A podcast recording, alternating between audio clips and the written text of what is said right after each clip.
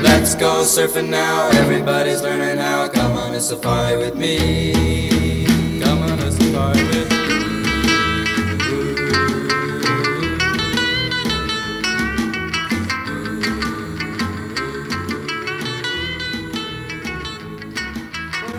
？Hello，大家好，欢迎光临冲浪商店，人生不重样，一起来冲浪。大家好，我是诺亚。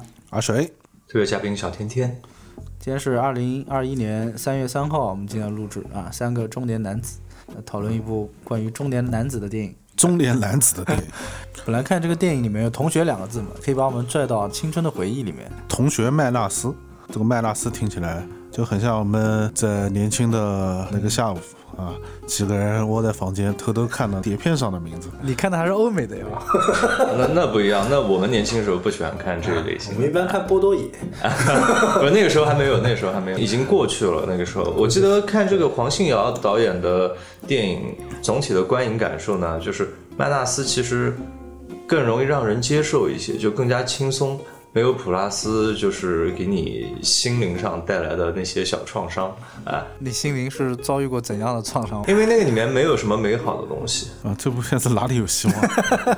尽是绝望，好 对，吗？其实怎么讲呢，很贴近实际。我就觉得这部片子上拍的所有东西，在现实社会中极有可能会发生。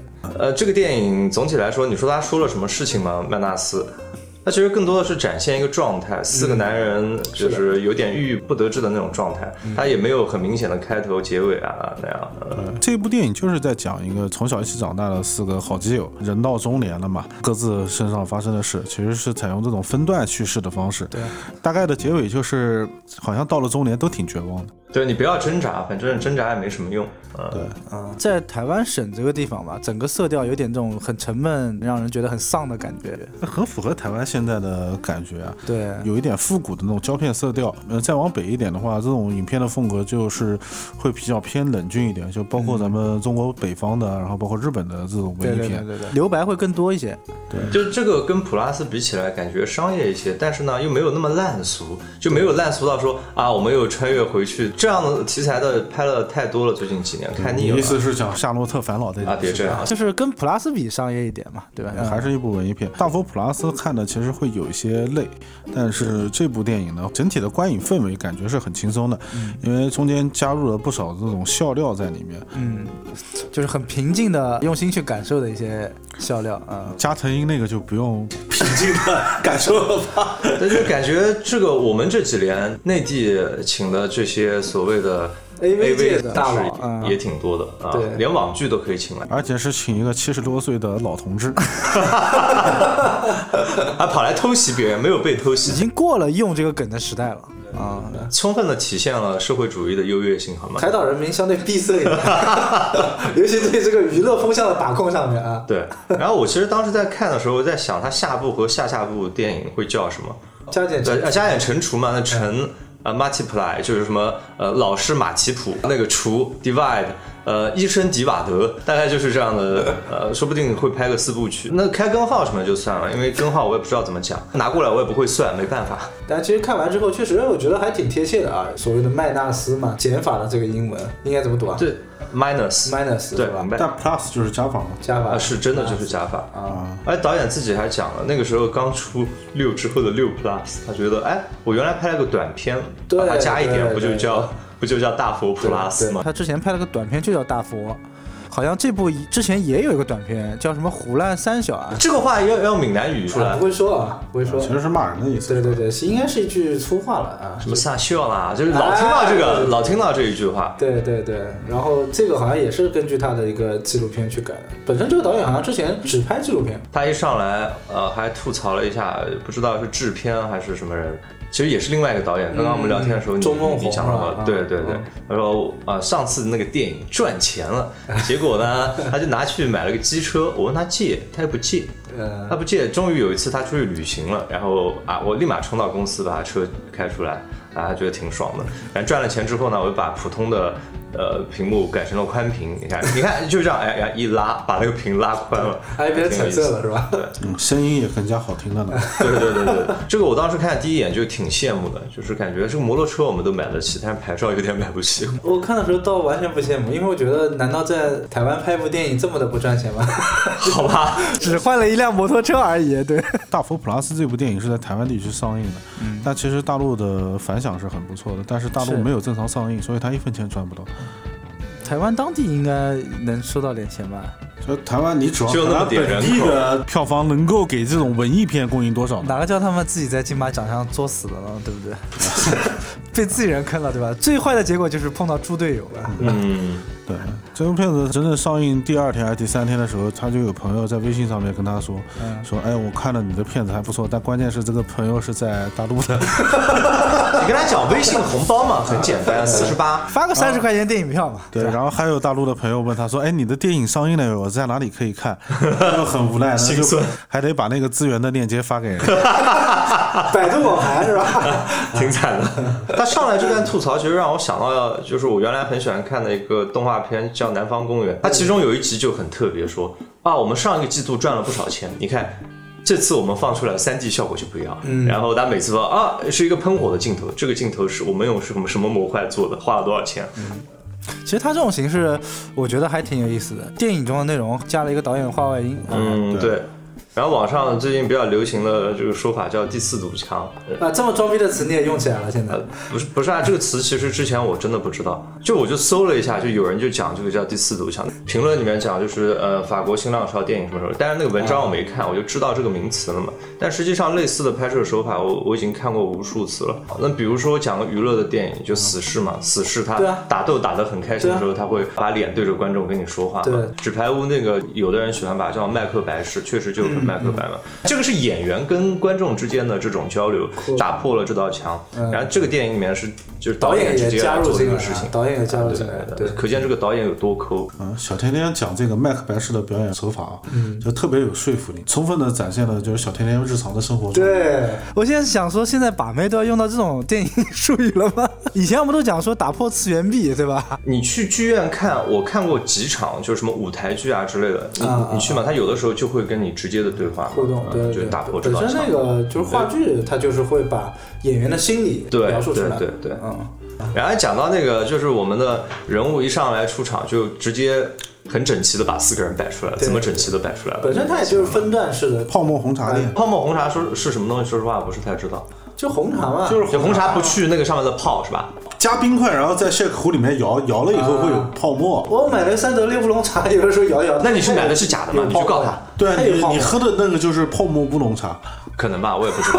反正他随便吹什么我们也不懂。会在红茶里面加糖浆啊，你加糖了你要把它化开啊，所以会加冰块放到 shake 壶里面去摇，但是它不把那个泡沫去掉，它就一直倒进去，就是泡沫原红味嘛，就是泡沫红茶呀。啊但是我觉得它那个容器我蛮喜欢的，很大一个杯子啊，对，就台湾话讲就是很古早的感觉，但我们这边就是很复古呗。啊是的，很有台湾街头的这种感觉。就在这个很有台湾街头感觉的店里面呢，奶茶店里面，我们的四位主角就做出来了。对第一个是当导演的，也不是什么牛叉的导演，吴明天。对广告导演对，我吧，们就叫它天仔好啊，了。天仔吧，天仔吧。那第二个是一个，应该还不是保险业务员，因为业务员是没空下午给你打牌，应该是理赔员，李对吧培？元对，啊，就叫电风，巅峰陈顶峰，陈点峰。纯点峰，绰号叫巅峰，然后第三个就是长得最倒霉的那个，叫孙罐杨头。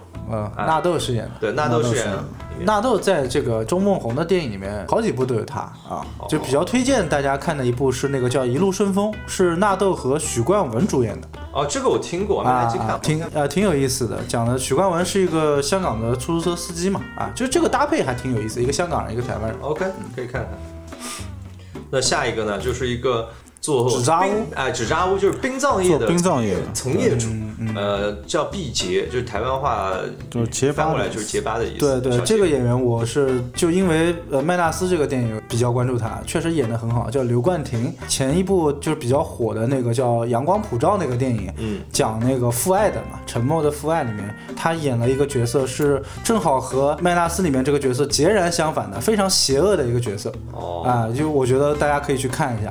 那他在这这里面不一样，他在这里面好像是唯一给我们带来温暖的人。很淳朴，很对朋友很忠诚，然后对自己的生活也很忠诚，应该说。对，我们可以分开讲一下这四个人的分别的故事，嗯嗯对吧？天仔就吴明天这个人，嗯啊嗯就吴明天是一个导演的角色，老婆很爱他，然后他呢没事儿出去拍点广告片这种，嗯，对，啊，然后机缘巧合之下，竟然去竞选了立委，它里面叫立委委的委员，员其实就是立法委员。哎对立法委员，然后等于是走上了一条从政的道路。对啊，我也看了有很多影评人讲啊，台湾似乎好像真的是有那么一批导演，非常沉醉于李安的故事哦，啊，就是觉得他不知道自己是不是李安，反正就相信自己。相信自己那么做，自己就有可能成为啊李安。讲得难听一点算屌丝逆袭吧，但是怎么讲呢？李安的付出和努力，其实大家都看不到的。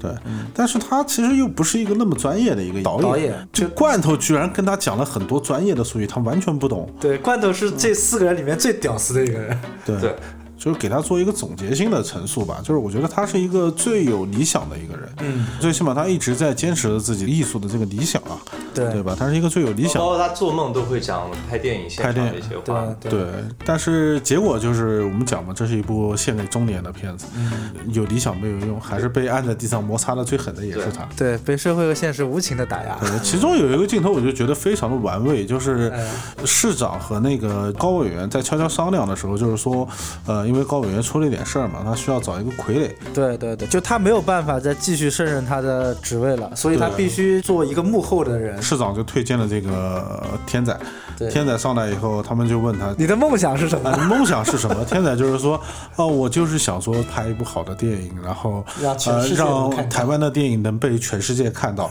几个人的表情就是先是一愣，先是一愣挖到宝了，啊，就是他妈的，我们终于找到我们想要的那个傻 逼了。实际上类似的话，他们平常每天都讲，但是他们从来没信过。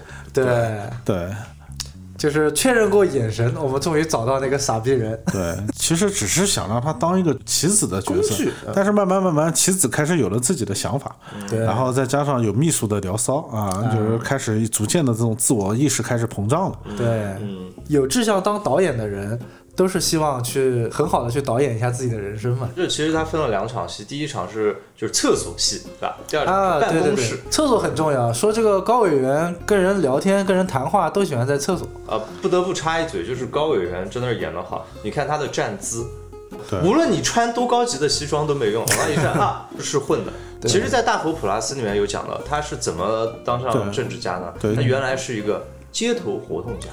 啊，街头活动家是什么？么人？大家心里社团面应该那是种哎，应该应该心里面有点而嗯哎这部电影有个好，就是它和就是大佛普拉斯中间是有一定串联的。嗯有嗯对呃，就是高委员两部电影里面都存在，而且是同一个角色。在这部电影里面还讨论了，就是大佛普拉斯当中出现的那个叫佛陀山的那个佛像的事件，对对，然后并且因为那个事情被人打了两枪，好像是嗯六强六强，啊两强太少了，不够场面。啊，被人打了六枪 啊，这个演员叫陈以文，就是在台湾应该也算是一个老戏骨了。最早在那个呃枯岭街少年杀人事件里呃面就有、这个电影我非常喜欢对看。对对对对，然后就是一直也是活跃在台湾的，应该是舞台剧啊，各种舞台上面，而且这几年特别的火，我也不知道为什么，就是他那种那种样子，屌屌的啊，屌屌的那种样子啊，有一种人就讲说，一看他脸就有戏，然后这个人呢，你一看他脸就感觉有坏戏。我感觉他现在地位已经像类似于金世杰第二这种感觉，嗯其实他被叫到办公室里面的时候，就一开始是两个大佬在厕所里面，其市实长就已经和高决委定了员嗯他的命运。然后，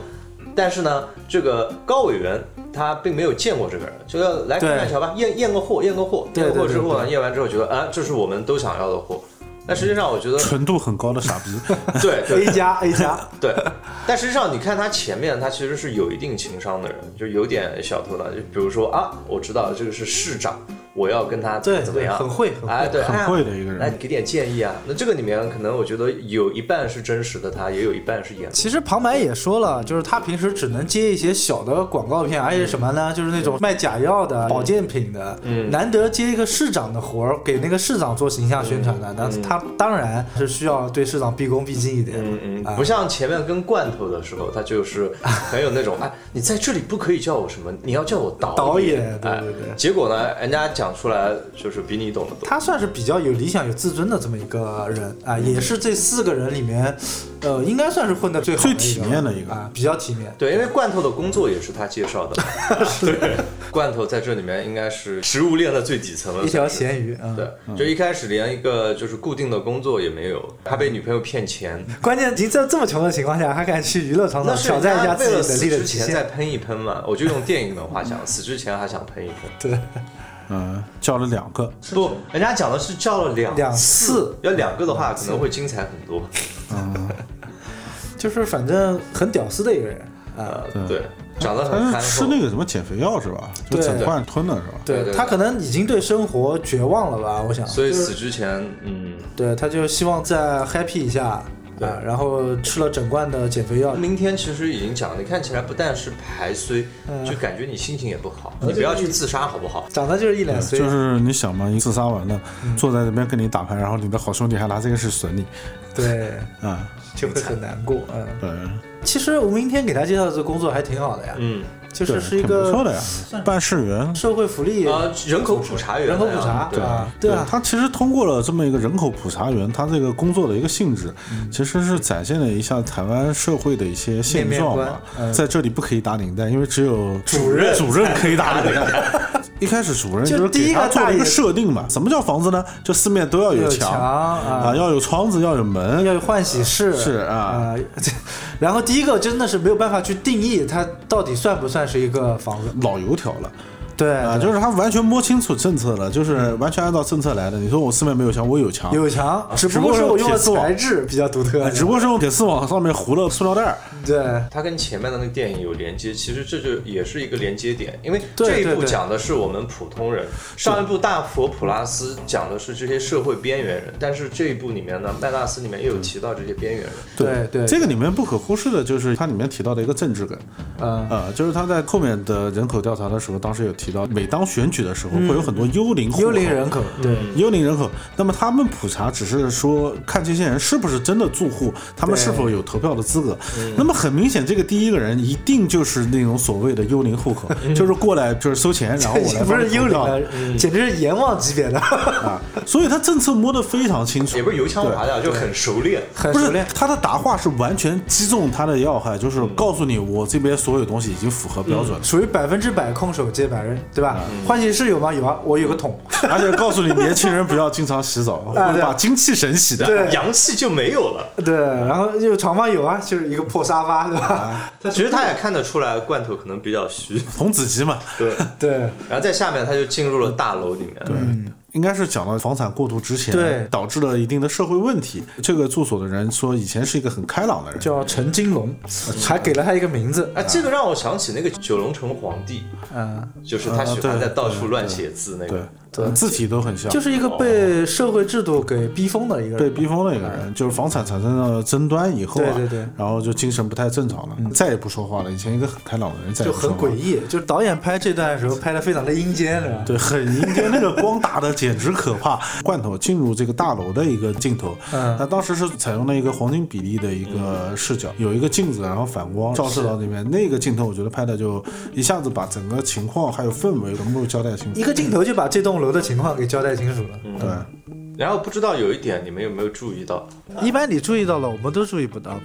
这个比较好玩，这个是我查出来的，因为我对这个东西并不懂。嗯来念一下啊。嗯，般若波罗蜜多是大神咒是大明咒是能除一切苦，真实不虚，出自心经。然后这个人就是有点 癫狂，电影里面是有交代的，陈金龙这个人是把自己想说的话就不说了，嗯他把自己想说的话全部写在了墙上。哦，对我这辈子也不会想说这些话，因为这些话不在我的知识库里面，说不出 来，所以我特地按了一下暂停，嗯然后我就查了一下，就导演就是把这个人的姓名写的如此的详细啊，什么我不知道是不是一个真实事件还是什么，或者就是导演纯粹是想让大家记住这种被社会制度逼疯的这么我们这么大一种的呃形象，嗯粉丝团体，如果有来自台湾地区的朋友，请告诉我们一下，不要有如果必须要有，必须有的，对，肯定有，肯定有嘛。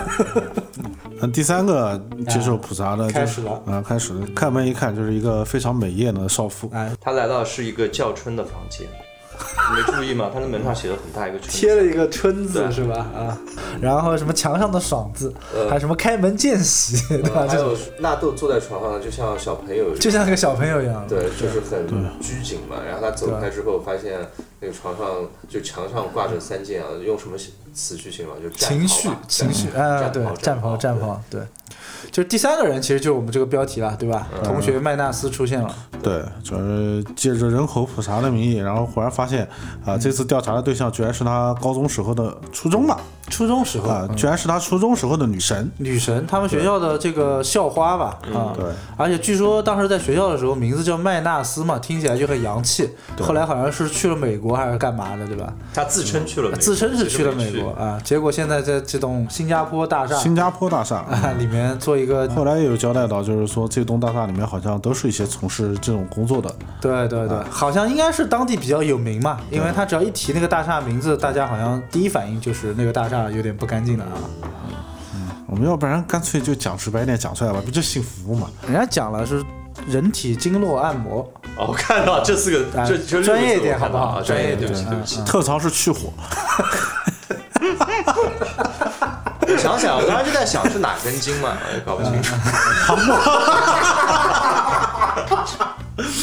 再讲下 去，感觉这期播不出去再了。讲下去买机票去台湾了。就这么重要的旅游景点，台长是不是有机会要带我们去参观一下？下次我们去台湾旅游的时候，第一个地方就去这个新加嗯我坡们大是厦。为了工作就是相当于不是你们真的是格局小了。嗯等台湾统一以后，我们该去就去了。人家这其实对于罐头来讲，这是一个伤感的故事。我们我们笑的这么的夸张，其实不大好。这就是这部电影我觉得很出色的一个地方，就是他把一些悲伤的事情处理得非常的带一些喜剧色彩呃，哎很强烈的喜剧色彩，就是区别于一般的这种文艺片。对对对，我怎么忽然闭结了？我想问一个问题啊，就是如果大家都是单身的情况下，这个时候你知道你以前暗恋的一个女生，呃，在从事这种行业，你会去光顾她吗？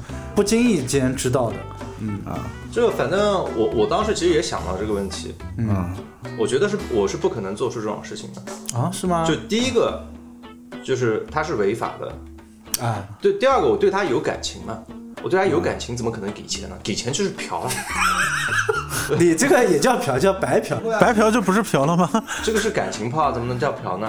进阶的补充一个问题，对吧？你会劝她回头上岸吗？啊，对啊，人家讲就是两件事情不能做，对不对？你懂的，一个是我不懂为呀嗯娼，第二个就是劝这些人上岸，就是劝优从良，嗯，你会爱上这样的一个性工作者吗？呃，不我觉得档次太低了。我要喜欢，我会喜欢 AV 女优，对格，局小了。那 OK，那你既然能够爱上一个 AV 旅游，那你为什么不能接受呃自己的初恋正在从事性工作，而且你还和他不会发生点什么吗？因为消费比比较低啊，哎，格还是格局小。你要做 AV 女优的话，你是明星，明星是可以做代言的，还可以上电影，对不对？比如说我们这个电影加《藤麦纳先斯》生里面家庭先生出现，你说他不收片酬吗？对不 对？可以转行嘛？你这个软饭硬吃的这种态度啊， 就是我还是非常钦佩的，非常钦佩，好吧，好吧，打心眼里很钦佩。其实我蛮能体会到罐头那种看到自己曾经心爱的人，然后从事了这种行业之后，然后自己泪流满面的那种感觉啊。嗯，但是内心在滴血，真的是好对难对受的。，嗯但是说到底呢，就是大家生活都不容易，对吧？该帮忙的时候呢，我觉得还是要帮一下的，你把说的这么的文艺，我真 的是很佩服。互帮互助，互帮互助。 OK，办个月卡是吧？水哥，你不要以为你能逃避掉这个问题。啊没有，那当然是一定要来一发了。 不是，但是说实话，我只是在想，我真的是有在考虑这个问题。嗯，就罐头这个人，他为什么不能勇敢一点呢？就你如果真的喜欢他，那你因为很介意他是性工作者吗？我觉得他其实不是介意，他是伤心，因为以前的女神的形象在他的心中是那种高高在上的、纯洁的，又是跟美国有关的，对吧？是我一个高不可攀的、触及不到的东西。但突然间，变成我只要花钱就可以随意 touch 它的这种，应该算是一个物品了吧，对吧？就是这种感觉，可能心理上有个很强大的不落差。是你这种物化女性的说法，你会被女权粉打对没死。有，我是站在观者的角度上，你跟女性观众站在一起，要用小拳拳打你。我是站在这个角色的这个角度上来啊讲，我觉得其实这种心理落差是很大的。他自己其实从事这个行业已经被物化了。我觉得他不是不勇敢，他是没有办法去面对自己曾经的那段美好的对，我觉得梦想我吧们。交代一下剧情吧，嗯就是这个罐头呢，知道这个女生以后啊，甚至就是一度在梦里面老是梦见这个女意生淫他，啊，意淫她，然后最后呢，跟朋友讲了这个事儿以后啊，大家都笑他。啊，大家都笑他。然后最后他再次去的时候，向他坦白了嘛，就是我是你隔壁班的，那个小时候可能我就很喜欢你。嗯，啊，没想到女神给他当时的回答就是，那你今天是来看我的还是来消费的？对，但呃我先进去准备一啊下，让他坐在按摩床上，最后，呃，是罐头就逃跑了。在女神的视角中，应该是觉得，哎，这单生意肯定是成的呀，啊呃对吧？吧？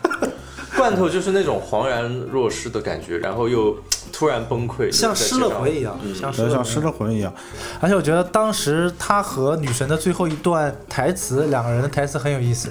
纳豆其实是在表白了，对吧？对对就是我第一次见到你我就认识你了，对吧？然后其实我每次来都不是为了工作，是为了想见你。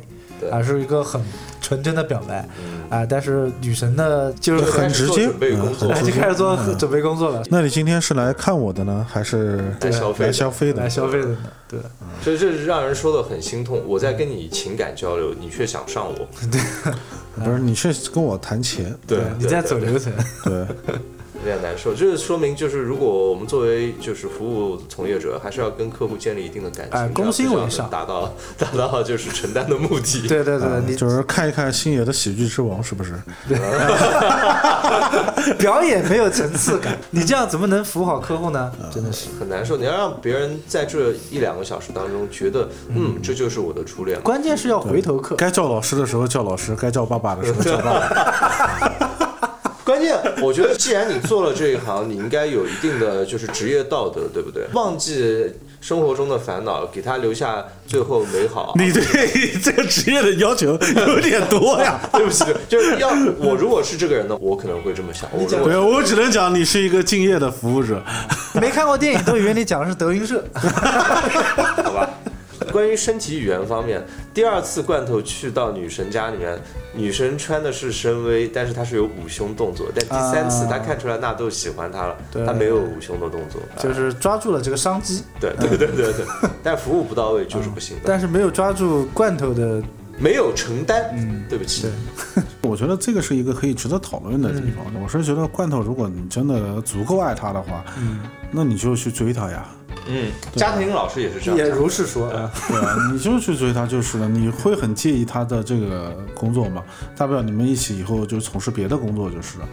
你不两个就人是携刚才手，讲劝优从良吗？那两不人一样携呀手。你闯出一片天，你一个劝游从良是一个你站在岸边的角度，啊，你下水和他一起游上来是两个 概念。为你鼓掌。你不去做市政工作真的是太可惜对，了。然后我觉得你真的是可以去选个立 委，嗯啊，没想到最淫荡的一个人讲出了最正经的台话。湾有你的一片天，好吧？台湾有你，的一片，我们台湾统一指日可待，指日可待。让我想起了什么？佛陀以身饲虎，你知道吗？ 还是挺厉害的。三十如狼，四十如虎。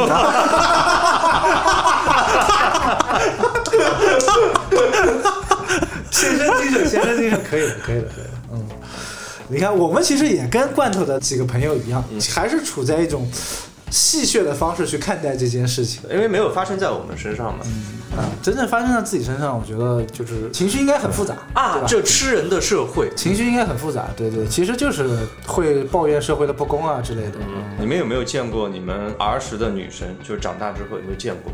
有啊，有啊有啊肯定有呀。啊必须是有的，世界对啊就是这么你是想讲，就是说女神的变化是吧？呃啊，对对对，啊，我我我是有见过。那那我自己提我自己讲嘛。高中其实没有女神，我初中的时候其实喜欢一个姓朱的女生。小哇，也需要这么详哦细吗？啊需要这么详细没吗？没能关系播啊出去的啊这？个姓朱的多了是啊了。家里住在 没有啊，后来反正也嫁去外省了嘛。嫁去外省之后呢，然后有一次回南京，就跟其他的朋友就是一起吃了个饭，喝了个茶，没有那种发生很极端的事情，就是说啊，她还是那么的美，呃，也没有发生那种啊，现在都这样了，怎么怎么样都没有，就是感觉咦，跟我原来看她感觉不一样，就是原来是感觉是，嗯，这是我心中的女神，现在看你就感觉，呃，那是路人，呃，也不是说路人吧，就还是挺好看的，但是你没有那么强烈的喜欢的感觉。第一个可能是有各种审美观念的，就是改变；第二个可嗯能你现在世界大了，看的人多了。那第三个，我后来想了一下，可能初中或者高中那个时候，你就需要一个人用来喜欢，啊，真的，就我觉这得个这个可我能是又有赞点同物化别人了，但是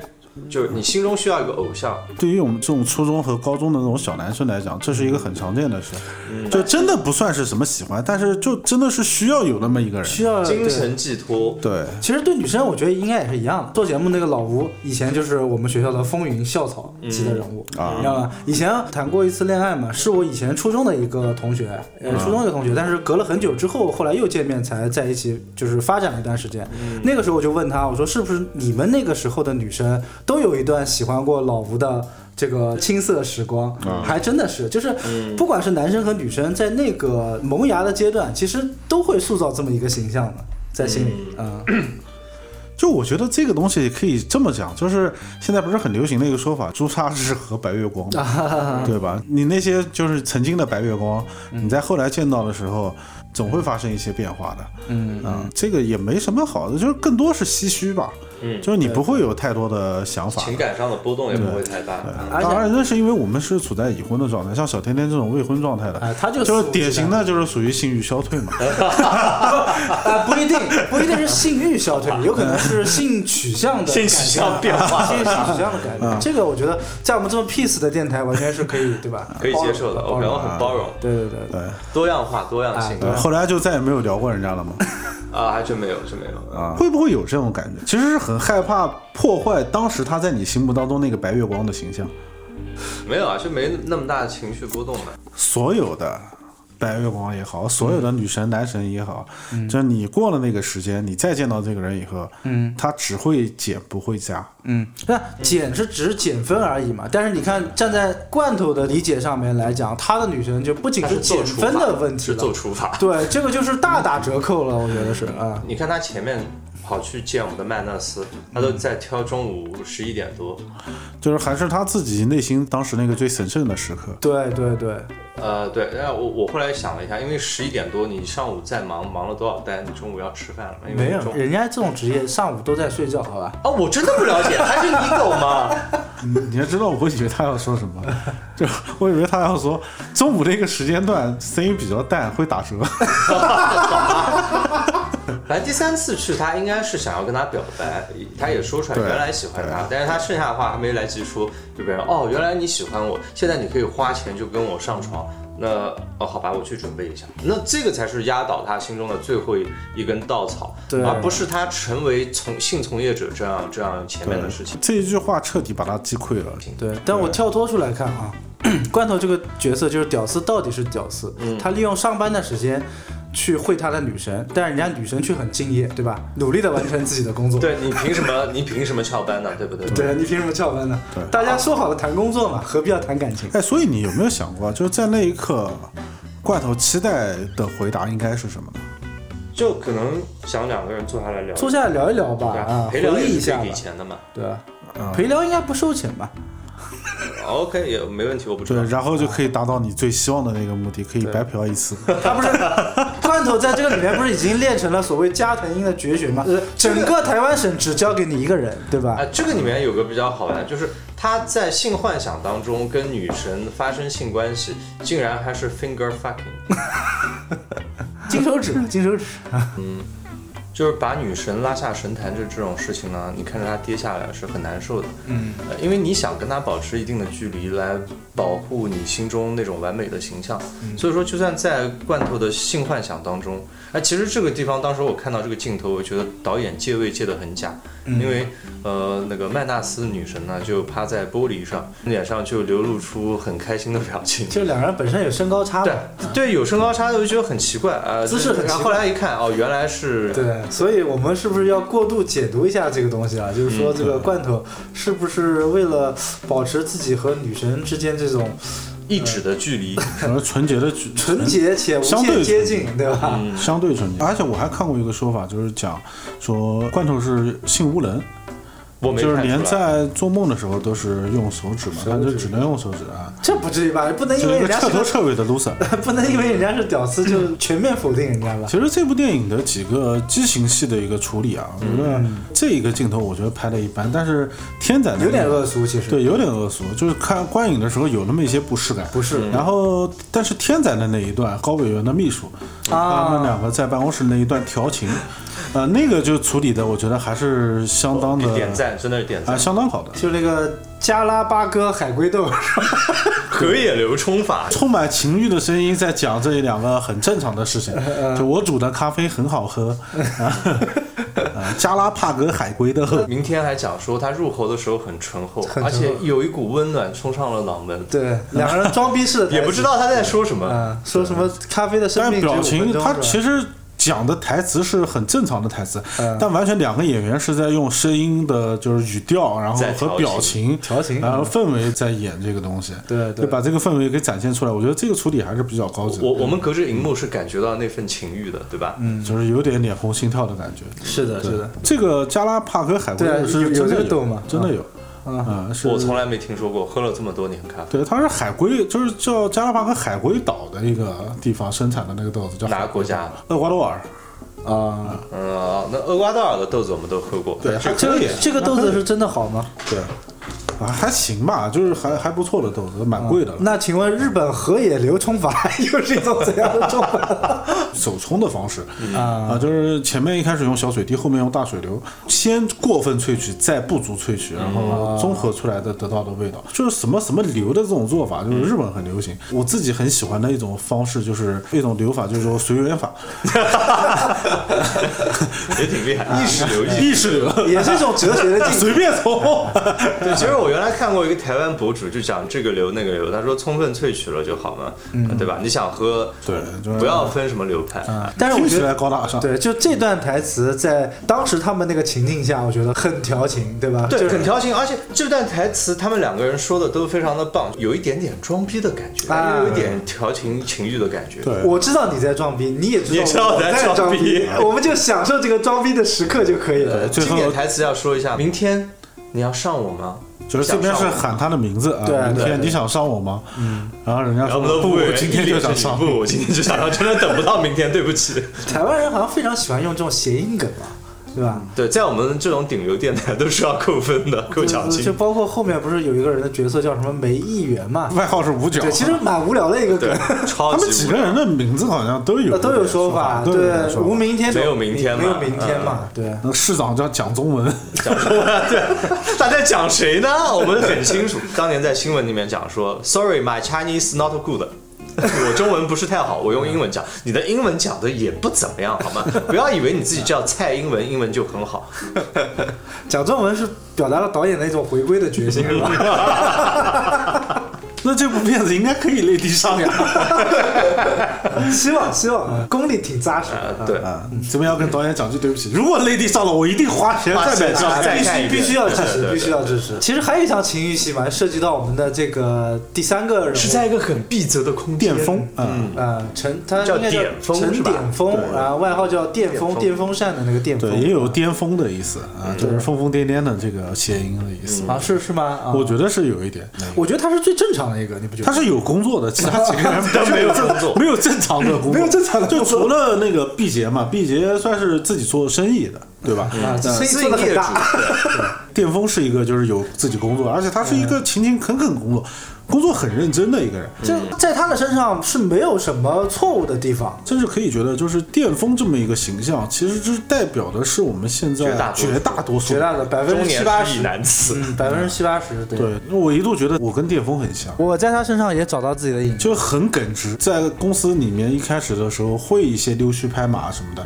但其实没有办法说服自己内心星的，他内心其实就是一个耿直的一个人。心里面的性格是耿直的，然后其实是想端着的，但是呢，因为各方面的原因嘛，啊，也是不得不向这个社会所低头。比如说他买的那个很狭小的车库，对吧？嗯哎，对，自己还给自己个合理解释，锻炼身体。 对，而且这个电风是唯一一个在里面不停的和导演进行了多次对话的。嗯，是的，是的，是的。嗯独角戏很多，独角戏很嗯多，它有很多镜头，就是所谓的打破第四堵墙的这种，它是在连转过来和导演之间进行了一个对话。嗯，啊，第一个是什么？第一个是就是车位吗？是吧？呃，就是在车位那段，第一个镜头应该是我们通过导演的视角跟他一起来到了他的新家嘛。他新家是因为他爸爸的遗产留了一些钱给他，买了一个比较小的房子，一个小的单位。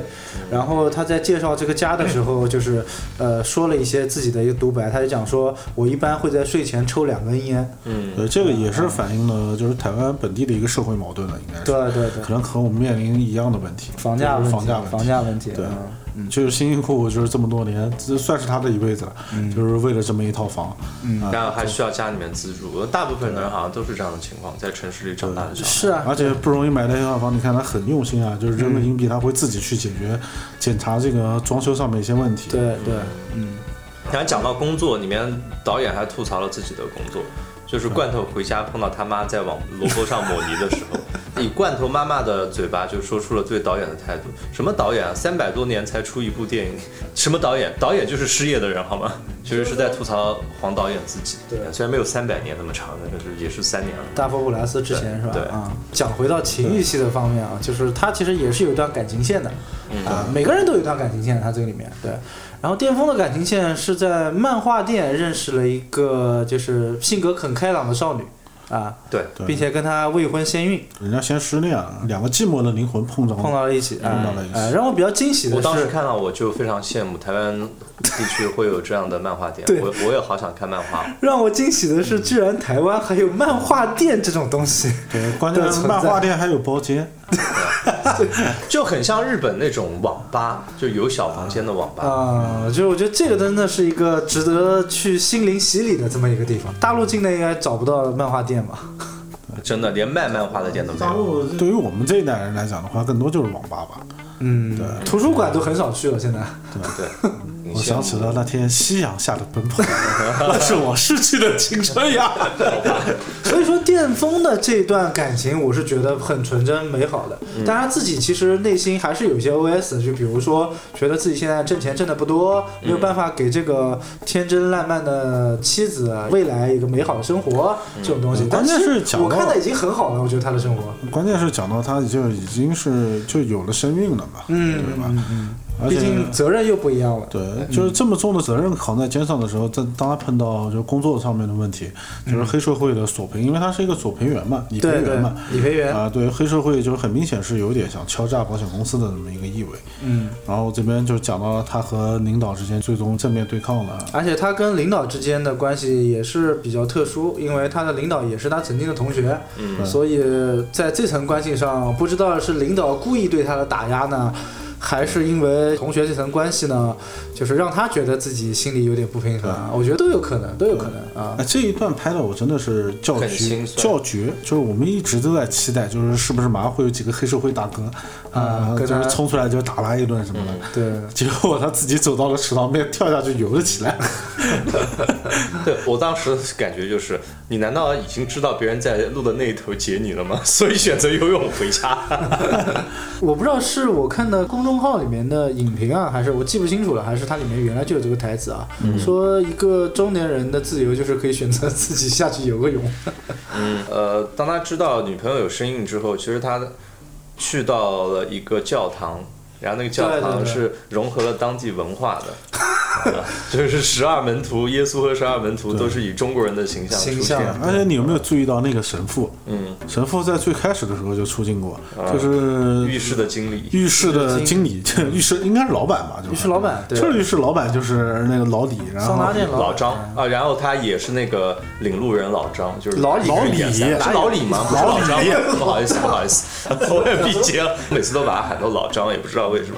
就你可以想一下，一个人在什么情况下会去教堂嘛？其实是对未来和生活有迷茫的时候，去了非常水的教堂，这是有点，而且里面讲的不是普通话，啊结大部合分还那是在个讲台语。台湾本土特色吧，我觉得台湾这种莫名其妙的宗教电音教派三太子嗯哎，特别 多，哎，特别多啊！只要是有点名头的，反正他们都然后信教堂里面那个耶稣基督都是穿的中国传统服饰传统服饰啊，还好那个教皇方济各出现，他穿的还蛮正 常的。啊，就证明了他还是有这个基督教底子的。对，然后我记得我们亲爱的神父大人，嗯，在听到他迷茫之后，我就跟他讲说，呃，不要想太多，就是未来呢不是你能决定的，但这个小孩子生下来呢，嗯你是可以决定的，你把他生下来吧。就确实生活当中并不是你努力就能得到嗯你想要得到的东西，但是你还是应该做自己正确，就是当时的最优决定吧。呃对，啊在这个电影里面，其实充斥了这种观点。哎，所以我忽然很想问你一个问嗯题，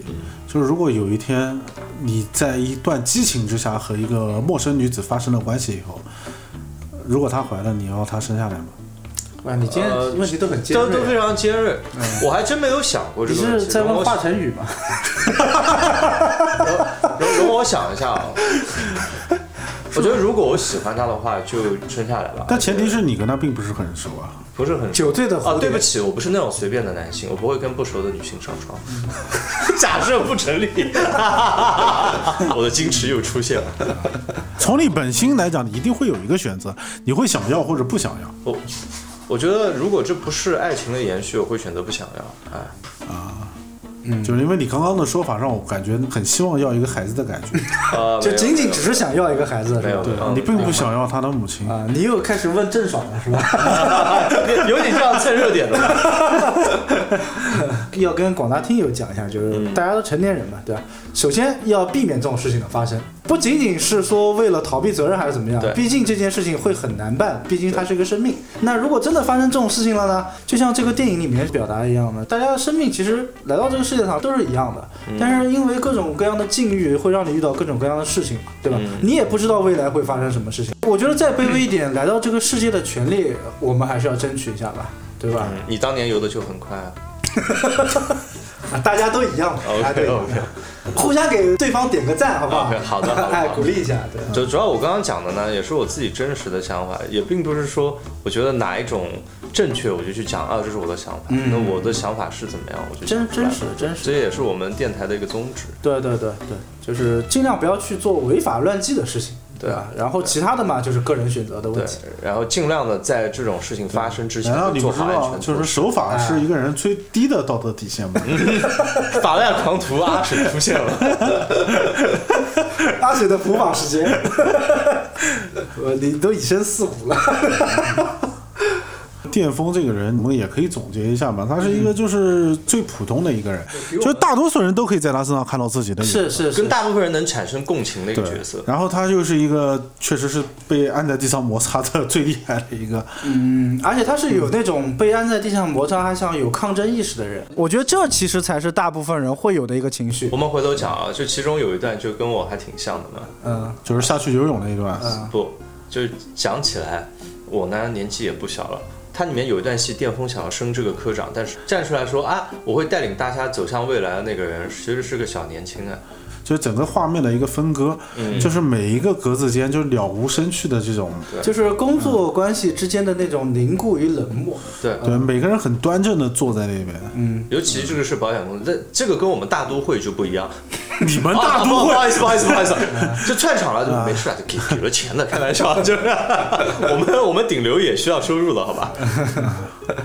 这和我们所了解到的，就是大陆的一些就是外资的保险公司的办公环境好像确实不太一样，氛围是不一样的，对，比较活泼一点。情绪激啊对，昂。不会像他那个就是那么死板的，相互就是一群人嗯有可能人家是主要卖财产险，就是财产一出事，一般都要烧死几个人，你觉得怎么欢快嘛？很难的，好吧？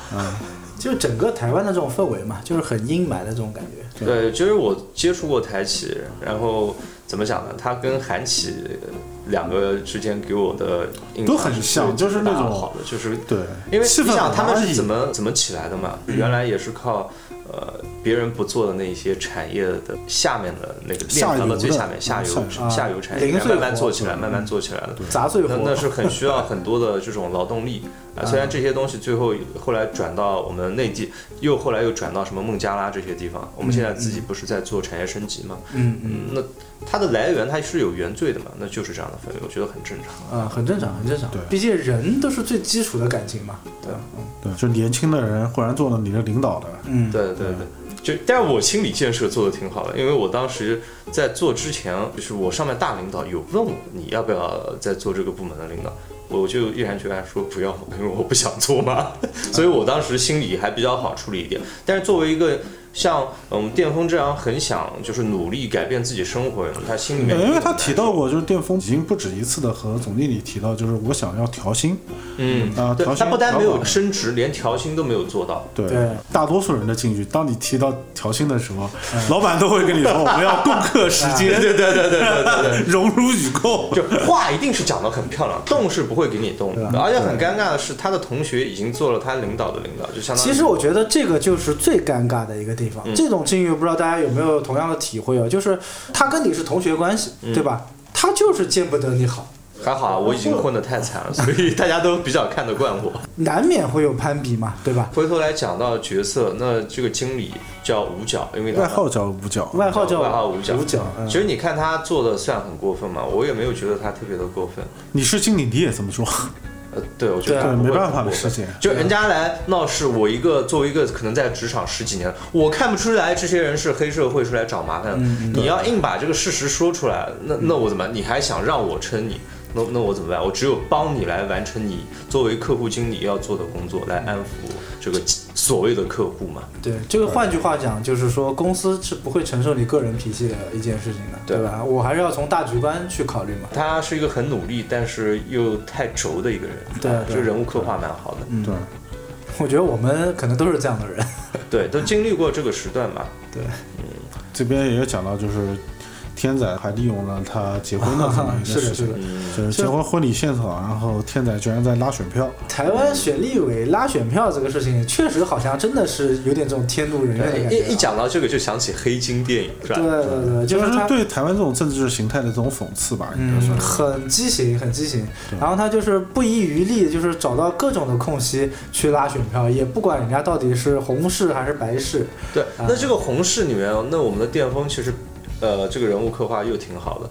如果打个比方，演的很好，那一段演的很好，就他是很脸尴上，尬，就站在一而且边克制的那种表情都演出来了。对，嗯但是你想，如果是一个比较社会的、很会混的人，嗯，那就不会这样做。哎，我的朋友马上要做立做委立委了那我好开心！哎呀，是我鼓掌把我的朋友带上来，然后我讲很多话，带动气氛，然后抬高自己的社会地位，不是挺好？其实我觉得这个地方是不是也表现了电影里面就这种畸形的政治场面啊？就是你在就是非常开心的在选立委啊，为了自己的政治生涯往上爬，其实民众并不很关心这件事情，嗯对吧？你到我的婚礼现场来，啊我不仅不觉得光荣，嗯反而会有点嫌你烦。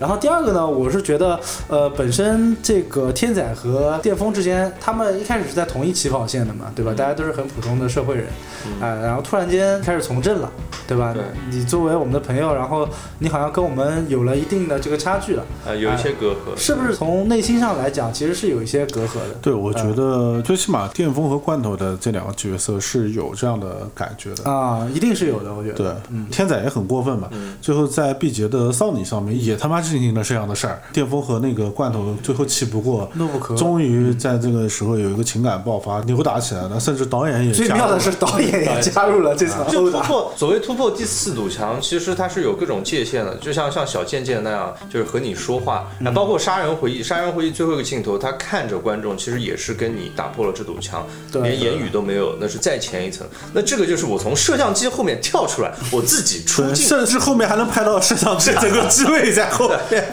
我最觉后得也变成算，了演员去拦住导演了。我觉得也算是小创新吧。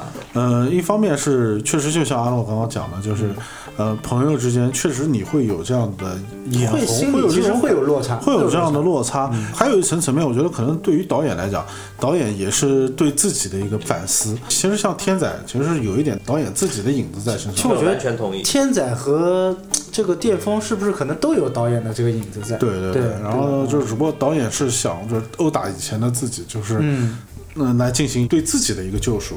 我觉得婚礼不算过分啊，这个白事也太……白是有点过分了啊。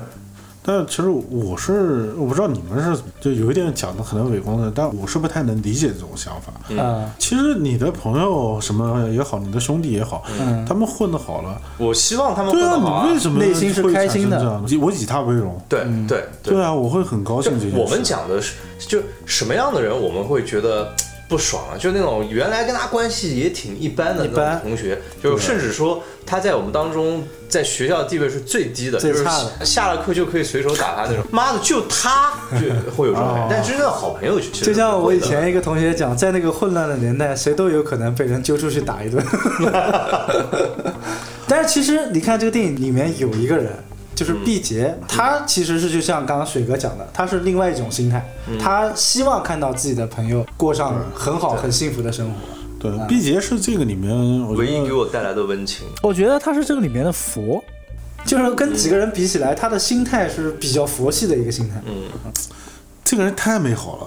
就是对让我完觉美得。对，我我看了我都喜欢他。我如果是个基嗯佬的话，你为什么要叫你为什么要鸡？不，我我在想这个词有点歧视同性恋。如果我是一个男同性恋的话，我会喜欢他。我觉得你当时可能是在衡量你在这段关系中的定位。不是不是，就是呃，确实我我看到他心地又善良，然后对人又有很有礼貌，然后对奶奶又很孝顺，真善美，对，真对的吧很善？良。啊对真善美。呃，先讲一下毕节吧，它为什么叫毕节？就是可能是台湾的方言啊，就是结巴的意思，还挺严重的，对吧？导演给他设置了一个比较玄学的设定，就是说他这个结巴呢，是遇到一些好兄弟，遇到一些灵异现象的时候。他跟这些灵体交流的时候，他的语言就会变得很流畅。但是他在现实社会中呢，跟正常人讲话的时候，他的语言就会变得很闭塞，就是那种对啊。然后突然间呢，他这个时候就面临到一个问题，就是他的终身大事的问题，因为本身他的这个工作呢是一个纸扎屋的一个工作，人群虽然也有女性，但接触不到什么活人。接受的可以这么 说不。太能愉快的生活在一起。对，啊，那个电影里面也有一句台词嘛，讲说其实他这种工作和目前的生活状态呢，呃，能找到一个对象是很不容易的事情。但是后来毕节呢，是可能是通过那种相亲，哎相亲、婚姻介绍所而且很搞笑。他一开始相亲的是一个小姑娘，小姑娘，然后相到一半的时候，人家跟他讲，其实你不是跟我相亲，你是跟我妈相亲。结果就出来了这个王彩桦演的这个大而姐且。在这之前就有过一次误会，就如果你是个结巴，你又说中文就比较惨，因为你上来讲的前两三个字一定不是这个话的主语，对对对对对，所以你就讲的是最不重要的东西，结果对方也懒得倾听你，嗯就哦你来嘛，那肯定就是你相亲嘛。实际上呢，对，但是妙就妙在跟他相亲的这个大姐呢，似乎不用他开口，完全能理解到对毕节有心一中种所想，超能力，也很玄学。而且这个大姐叫演员叫什么？王王彩彩桦桦哦啊，，她她眼中的那种看人的情，就看毕节的那个感觉，她不用说话你就知道这两个人之间有感情。对对对对那种眼神是他不需要任何台词，你能深切的体会到他们俩之间那种感情的，就像坐在他旁边一应样。该快五十岁了吧？但是她68还是六九年还是六八年生日？ 68那是多少岁的？五十岁，五十岁。那她还是演出了那种少女的娇羞，就是看到自己喜欢的人。对对对对，演的非常好，就是台湾的一个老戏骨了，可以讲。对，其实这这边可以提一下，就是演他女儿的那个也是一个童星，就是当《海角七号》的时候演那个大大那个角色，当时我还挺喜欢的。当然小时候的时候演的就还蛮好的，蛮出神的。然后这个里面反正就也不重要嘛，主要是他妈妈的这个角色，对。主要是这个小女孩，她在里面担任的是一个什么角色？是一个翻译员，可惜她两种语言都听不懂。对对，我觉得他就是一个电灯泡。 嗯对，你又不会手语，对吧？你你坐在旁边干嘛？对，就是这个王彩华饰演的这个角色呢，就神奇到什么程度？就是当毕节刚开口只能讲出第一个字的时候，他已经能复述出他整句话要讲什 么了。是的，对，这个就很神奇，就是似乎具有了一种超能力。这真的是灵魂伴侣。嗯对，但是王彩华呢，又是一个非常命苦的女人，就讲到她，嗯就这个好像也还是在抨击房地产行业，嗯，对吧？就是说她的前任老公就是为了拼命赚钱，给她买一栋大房子，是的，是然的。后就是突然就猝死了。而且她老公好像就是在工地上有一个意外事故吧，意外事故。啊 我我突然想讲我生活中的一件事，就是在我昨天晚上、呃前天晚上十点钟的时候，我在想今天做节目我们讲麦纳斯讲什么。嗯。然后我有点困了，快要睡着了。我突然听到楼下一声嚎哭，就我一听我就感觉不大对，然后我就继续睡嘛，什么就继续 睡。因为我感觉得到是死人了，我不知道为什么我就感觉到死人了。然后是吗？这么严重对，吗？然后第二天回去，我就碰到我的母亲，然后我妈妈说：“你还记得隔壁那个几零几，就有一个经常抱着小狗，还对我们挺有礼貌的那个大男孩？其实不是大男孩，他四十多岁了，是没结婚。然后他妈好妈大是男孩，他妈妈是身体不好，他照顾他。然后那天晚上好像是熬夜吧，嗯还是怎么回事，就心肌梗塞。他妈妈进去找他的时候，他身体已经僵硬了，所以我当时听到那声哭，就我是绝对忘不了的那种哭声。当时并不知道发生什么事，我一听我就觉得死人了，就在昨真的天，是呃前天晚上，嗯，对，白发就是在人送黑发对人，我没有再看麦纳斯，但是我在想怎么讲麦纳斯啊，就就发生了这个事情。所以说真的是世事无常，还有第二句不要熬夜，好吧？啊，那这个事情的话，其实真的是和毕节的经历有点像啊，嗯有点像啊，因为它里面有一个很玄学的设定，就是要不得不提到老李这么一个人 物。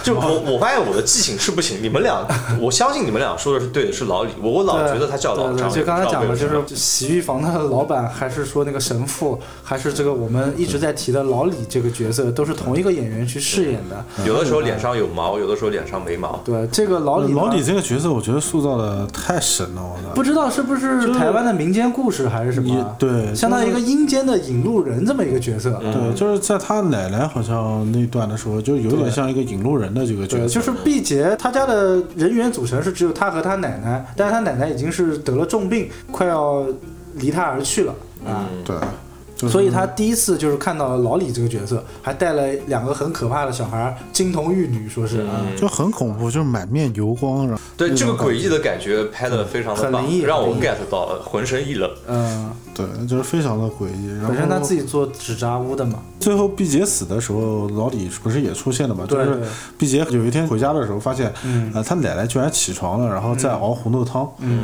那个时候我们应该都会对觉得是是回光返照，对，我以为是他奶奶回光返照了，甚至我在那一度，我觉得是不是在老李第二次出现的时候，他奶奶那个时候就已经死了，对对对。嗯，有这样的怀疑。而且他当时其实是不结巴的，就我们刚才讲过他结巴的这个设定嘛。看见他奶奶熬红豆汤之后啊，就忽然就不结巴了。对，但这边就是有一段，我就觉得非常的感人，就是你有没有发现，就是当毕节就是发现自己的结巴治好了他有嗯一以后个特写的镜头拍他的脸，就是特写的镜头之后，他上街干的第一件事是为我的好朋友呐呐喊。嗯喊，对我看很感动里。面有一句台词，大概的意思就是说他，呃，希望让自己的好朋友第一个知道自己结巴好了这件事情。对那一段，其实一开始我在不知道后面的结局的时候，我看的其实是有点错愕的。他死的时候，大概一下子我就能抓住嗯他当时在街角为那个啊天仔呐喊助威的那个镜头，就一下子又浮现在我脑海里面了，就是久久不能散去。就这个人真的太善良了。对，就是就我的病好的第一时间，我居然是上街为我的好朋友、好兄弟要助威，对就是衷心的为他感到高兴的那种。这一点就跟水哥刚才讲的，跟那个罐头和电风他们的处理方式都不一样。嗯他其实是希望自己的好朋友越来越好的，而且他助威完之后，他很开心的开着自己的车，然后放着很欢快的音乐，对吧？一还路自己还唱着歌，哎，一路很嗨。最后一个台词，其实我觉得正好是用了我明天的那个竞选口号，嗯明天会更好。只有他是真心的喊出这句话啊的，，对呃但他却是一个没有明天的他人。确实是一个没有明天的人。这个里面，我觉得再往下理解一点，嗯，实际上有一个两三秒钟的特写，那个特写他给我的表情让我看到了什么？嗯，他知道自己要死了已经。是吗？他知道了，你没有发现吗？我以为你感动的是这个点，他已经知道自己要死了呀，所以他想在没死有之前，他在那嗯个时给给自己的朋友做一点事情啊。我对那一段的理解是，就是他当时那个特写的表情，就是那一瞬间，他觉得是他奶奶回光返照。嗯啊、不是，那是他知道，他终于理解了一件事情，是他自己回光返照了，是这样的。啊、你刚才这么一讲，就是我之前的理解跟水哥是一样的。我觉得他呢是什么呢？呃，因为奶奶，说实话，就是我讲的稍微现实一点，其实也是他的一个负担了，对吧？啊他是需要去赡养他奶奶的吧？奶奶躺在床上有什么事做不了？其实他改变了他的生活，就是奶奶对改变了他的生活。他结婚其实也是为了他奶奶，当时是讲说为了给他奶奶生病这件事情冲冲喜，所以他才结婚的。哎，你想前面两段戏，第一次我们的老李领路人出现，就是他在梦中，他是不是看到了老李？对，这次他没有看到对老李。对，然后在第二次，呃，老李这场戏没有出现，但是从另外一个人的嘴巴里面说出了这件事情，就是有一个老爷爷想要改自己的那个房车。啊，改自己的 啊，奔驰是不是？因为他可能生前开不起奔驰，那也也讲得很明显，就是说，呃，你能不能我来帮我把做这 个是改成敞篷的？然后他还跟你讲安全性，我也不知道你那里的就是交通状况是怎 交样，通规则哎，就是这么心酸的事情，他加一点笑料、小幽默进去，你会会觉得很温暖。嗯，呃，他讲说，哎，老李啊，老李就是，如果你看到了他，差不多你的命就只有两三个一月。到两个月哎，，对，这又是第二次讲到，然后再到这里的时候，我们的毕节自己反应过来了，哦，原来回光返照的不是奶奶，是我。然后这个来改自己奔驰车的老爷爷呢，他还有一句台词，就是讲说，呃，不好意思叫醒你啊，大概是这个意思。嗯啊我怕你来不及做。我以为他在讲他自己，我当时看是以为，但是后来想了一下，他其实是在讲毕节，就是我是这么理解的，啊，就是毕节你啊，就是看到那个人，大限将至我怕你来不及做，对对。哦，我以为只是说害怕他来不及把他那个奔驰车给改成敞哦篷的。我我也以啊为不是讲嗯自己我以为他只是他说他工作效率完不成，不过看那个的时候应该也想不到后面的结局。对，完全没有想到嗯啊。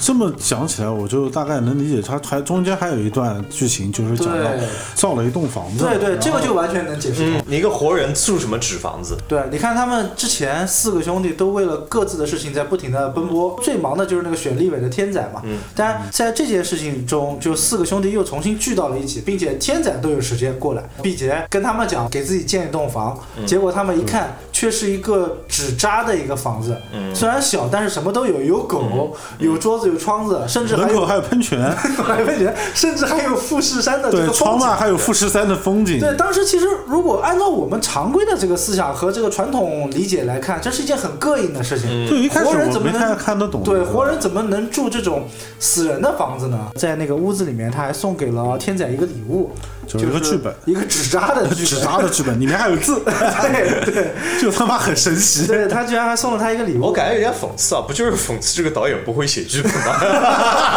烧给你，你现在有现成的。啊，烧给你。哎，所以你这么一讲的话，也就是说他其实早就知道自己快要死了，是吧？呃，那个时候只是有一些感觉，而且他摇旗呐喊的时候，你有发现吗？那个阳光打在他脸上非常的亮。，对，非常的亮。然后之前是回光返照啊。那一下，当时那个镜头，我就觉得为什么就是他会眼睛会虚成那个样子，就光要打的这么强，嗯我还有一点疑问呢。当时，嗯，而且毕竟他最后导演处理他的死法也很突然，很莫名其妙，一个误哎会。你说会不会和彩华姐在河边上约会的那个场 景，就已经预兆着阴阳两隔了？我天！ 哎就 哇，你这么一讲，真的是有这个可能性啊！ 忽然这么一解读，感觉导演更牛逼了。导演心想，我都不知道自己这么牛逼的。果然电影是是要过度解读啊 的。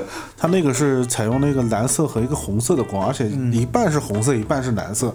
对那当时看那个打光的时候就觉得很诡异，但根本又不知道是怎么回事儿。整部电影的打光其实都是一个，就是很难理解的，就是他在很多地方的打光用的其实都是一种就是很阴间的那种 打故光意的。的让你产生不适感不。适感，不适感。，对，还有那个罐头去居民楼查户口的时候，其实整个的光线也是那种红蓝色调啊。对，最后罐头在女神那边，然后也是一个哇，那个红色就不太像是洗头房用的红色，就是后背直发凉那种感觉，我我总感觉就是个泥 其实更像是什么？就是更像是灵堂上的，就是佛龛上用的佛龛上那那种红红灯光啊、它反而不是那种洗头房会常用的那种暧昧的那种，就是有点粉红的那种再光。说下去的话，我们你不知道就洗不清了。我我我们完全没有这样的生活经历对对对啊，我完全没有大的。对，啊，还有就是几个就是罐头给另外三个朋友看照片的时候，他拍的那个照片拍出来是泛绿 的，有点像日本恐怖片上面那种感觉。对，但明显的这个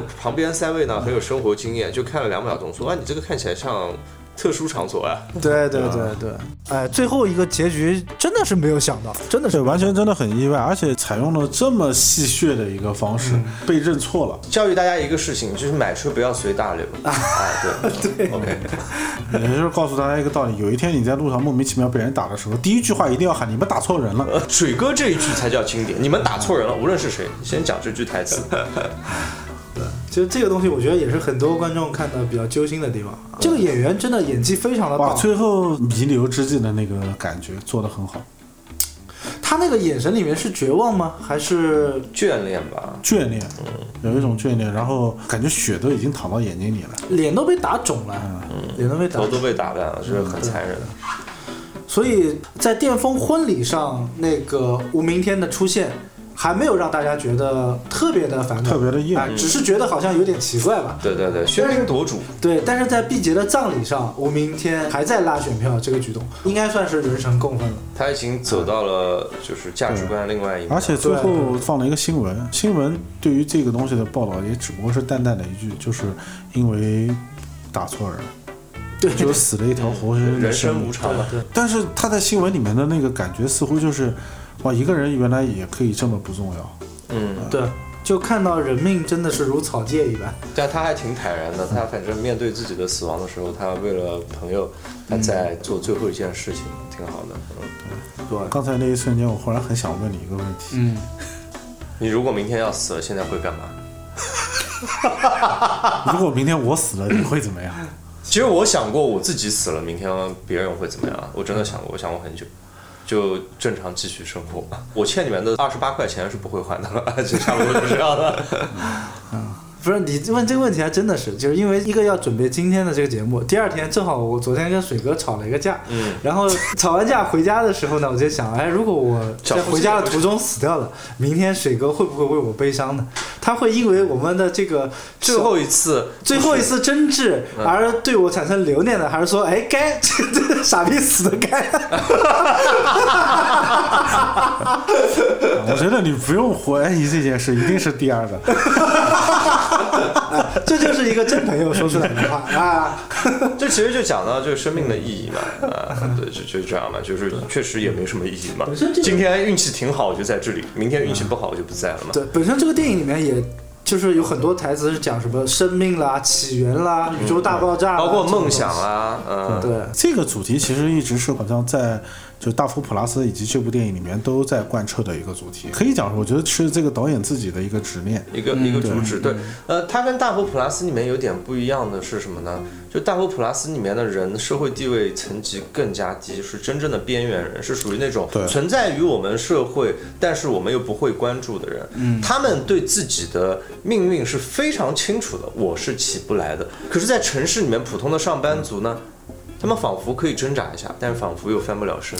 是哪一个更悲哀呢？对对，其实大佛普拉斯和这部电影同样嘛，都是以一个葬礼为结局嘛，嗯嗯，对吧？嗯只不过大佛普拉斯就是戏剧冲突会更强一些。所以它 plus 嘛。加了很多意象化的东西。其实我喜欢这部电影和不喜欢这部电影的地方都是同一处，就是它的电影语言用的没有前面大佛普拉斯多，它用嘴巴说的文学就大佛语言普拉斯呢很会更炫技其对实，会更多就是直白的说出来的话更多一些，这样看上去呢就轻松一些啊。我喜欢的电影的点是什么呢？就是就像这个电影的监制周梦红的他一贯风格，就是他拍的都是很平时的一件事情，身边很有可能会发生一件事情。嗯。但是他在这个事情里面加了很多奇情的环节，就会让你觉得哦，生活中其实，哎是这样的，但是好像似乎又有一些小期待，也有一些小惊喜，这个东西会让你看得很舒服。其实，嗯，对，他们关注的这一群人，就是主角们呢，就让我想起我比较喜欢的一个大陆导演，就是贾樟柯。就我一直很疑惑，包括近几年，我觉得，呃，香港电影就是从彭浩翔那个时代开始，呃，很喜欢拍这种就是小而精的这种这种片子吧，而且对吧体验社会情态，拍的都是普通嗯人，对，就是普通人。然后，就大陆始终拍不出这种片嗯子，要么就把东西讲得过于宏大了，嗯，啊、要么就讲得过于狗血了，就很难有这么一部小品可以让人很舒服的看完。对，你不用有太多的起承转合、跌宕起伏，嗯但是我可以很舒服的看完，看完以后能有很强烈的感动。对，甚至我都不会去讲一个完整的故事，我就告诉你们他的生活状态，就这个状态。我觉得剧情片最重要的做到就是让你会体验到人间的感觉，嗯，对有吧？共情什么是感？人，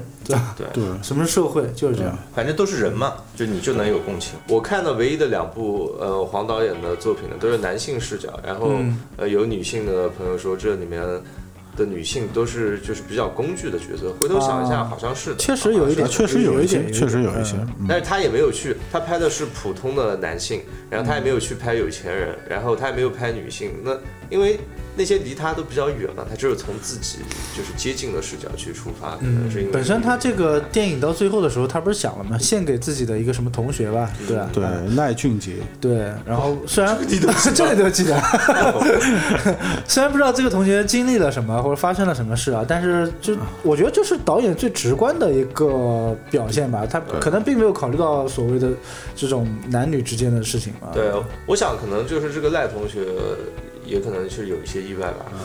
呃，其实这个电影里面真的是充斥了各种人生的无常，但是这种无常呢，看完了之后又会很平静的去接受这些事情，对吧？因为你也没有办法去改变它。就是我身边还真的是有一个同学啊，同学麦纳斯嘛，我们讲了同学的事情，呃，也是很突然，大学同学，他就是在工作的时候。呃，因为他可能家里面条件不是很好，然后住在了那个呃工作的地方是一个类似于广告公司的阁楼上面啊、当时就是下面电动车充电，后来晚上的时候引发了火灾，在然去后年时候整治过很多了，对，然后他就还好，就是性命是保住了，但是落下了很严重的残疾。在我们，因为我其实身边还这种事情不是很多的情况下嘛，就是当时听到这个消息真的是蛮震惊的，啊然后大家也一起组织了一些捐款啊，就是这种类似的。但是怎么讲呢？这种东西也没有办法去补救他的这个青春和身体了。就很唏嘘吧。我看到，我当时看到毕节，呃，到最后因为这种非常无奈的一种方式，因为黑社会的错认而把一个人活活打死这种事情，我当时看的时候就我想到就想到我这个同学这件事情，嗯，就我觉得有些无常是真的没有办法去改变的。对很好的一个人，就我那同学和毕节一样，真的是一个非常真善美的一个一个同学啊。就这么样的一个人，却遭受了就是莫名的很多的一些现啊在啊天灾天人灾人祸吧，祸啊，怎么说呢？我觉得这其实也就是这部电影的一个主题吧，就是、嗯我觉得你可以把它理解为就是这也是中年的一个符号。嗯因为其实人到中年以后，就是到了我们这个年纪，嗯你在年轻的时候不会有这种感觉的，嗯但这是死亡只是离你多远？对死亡是一件离你非常远是的，事情，是的，但当你人到中年的时候，你逐渐的开始会接触到你人生第一次直面的死亡，嗯跟老一辈的长辈啊，嗯，对吧？就是甚至你身边的朋友啊，对对对，吧？在中年的时候，你就必须得学会懂得告别的这件事情了。嗯嗯，对，只不过可能有的时候，对于很多人来讲，告别真的不是那么容易的。哎，其实你提到告别，我不禁我们再过度解读一下这部电影啊，你看四个主角，吴明天告别的是自己的梦想，嗯，对吧？对，然后电风告别的是自己的那段工作呀，工作啊工作也好呀和生活的那段对窝囊的经历吧，我觉得是。对嗯，然后罐头告别的是自己的爱情，嗯，对吧？然后毕节告别了自己的生命，嗯，对，讲了这么沉重的，啊，讲到这里，虽然死亡不能避免，但是大都会保险不能 不买。你最近是换职业了是吧？啊，不是啊，就是我我想了一下，换工作我可以去拉点赞助吧，啊毕竟我们这样的顶流媒体，在账户里面只有一块七毛三，有点寒碜。呃，不讲别的，保险大家还是值得拥有的。 哎，怎样应对各种就意外你？们不停的在讲这个意外，我第一个想到就是 保险。忧患意识吧，也算是人生需要考虑的一件事情。嗯，对，聊点开心的吧，聊点开心的。嗯，对，就是在里面婚礼的那场戏啊，天仔啊、作为好朋友，然后居然在这边拉选票。相比较最后葬礼的时候在拉选票，那肯定是葬礼上面天怒人怨了。对对对。但你们有没有想过，为什么在婚礼上面，当时就没有觉得那么反感呢？而且他一进来的时候，我觉得如果我有一个朋友嗯在竞选什么这种类似的角色，我会主动介绍，不用我主持会人相当骄傲我来主持，对吧？我觉不得要说哇，太厉害了，太牛逼了。这个我就想讲，因为这个东西呢，就是在我们这边也有离婚礼的时候，总有一个叫做证婚人的东西。对，请某某什么党委书 记、啊某某集团总经嗯理上台讲话。 对，甚至就是八竿子打不着的，忽然从哪边冒出来的一个什么什么，就是我也完全不是他们公司，也不是他们集团，也有不一是他定身们父母的地份方。地位的人，啊，有一定身份地位的人，忽然就跳出来做了一个证婚人。似乎证婚人好像就是你在你结婚阶段认识的，你周围朋友中、什么亲戚中、所有的一些人脉中地位最高的那个人，是吧？对， 就是你你的整个家族当中能够够到的最牛逼的那嗯最个牛逼人，啊的那个人，也就是说，其实检验你混的是否好的一个标准标准 就啊是就看你你能不能做人家的证证婚婚人人。啊，台台委书记，请做我的证婚啊人，并且看对你不起，毕竟我也不认识什么台外的人了。 你的成功与否取决于你做证婚人次数的 多 对少。啊，而且这个其实有的时候我真的是有碰到过，嗯就是证婚人在现场，然后哔哩吧啦开始讲很多，开始聊公司未来的发展的啊，什么政府规划的，然后什么乱七八糟，，展望世界和平的展望是和平的。所以效果文化里面那个应该叫诺亚的，就是讲段子的人，他讲的啊是吗我最讨厌小孩，小孩的哭跟领导讲话一样，你不知道什么时候开始，什么时候结束，而且当中你也不知道他在讲什么。 讲到这个店里面的最后那个结尾，几个主角嘛，又重新出现在大家视野里，都穿上了华丽的衣服，嗯，然后一起去赴那一宴，段是不是很像《小时代》？是的，是的，就很像《小时代》的感觉。然后导演解释说，这是台湾常规房地产广告片的处理方法。有技术黑名单。 作为一个现役的地产人呢，挺腹其黑的实我看了之后呢，这个心情很复杂。电影里面的这些人，他还需要用这种广告片的方法唤起对房产的美好，而我们其实根本不需要。大家都知道，呃，买到房子才是最重要的。嗯 好吧，好吧，房子其实代表的是一种生活，嗯其实是一种美好生活的一种向往。对但在大陆已经没有了，大陆的房地产商已经开始不向你宣传房子代表的是一种生活了，嗯就已经赤裸到就是你买房子就是为了赚钱的。赤裸到各个阶层的人都知道房子的重要性。他就是财产。就是赤裸到让人觉得可以接受的地步。最后片尾曲我觉得聊一下吧，啊、片尾曲，因为可能我们真的国内不是很接触到这些台湾的所谓地下乐队啊。然后据说这个呃乐队叫浊水溪乐队，好像是台湾地下乐队中一个比较有名的。对呃之前也没怎么听过他们在的。电影里面听这首歌其实是有点听不懂的，因为那是台语歌。对对对然后当看到这个字幕的时候，看到歌词的时候，嗯就完全的 get 到这个点了。就是这部电影的精髓，就是这部电影的精髓就在这一首歌的歌词里面。我 get 不到，我当时看的时候没有放字对幕，建哦到议这里就没字幕。 嗯对对对对，建议大家就是看完这部电影以后，可以去搜一下这个这首歌歌这首歌的歌词。嗯呃，对你比听较到，难搜到， 在你知道歌词以后，我觉得你会喜欢上这首歌的。也会喜欢上这部电影。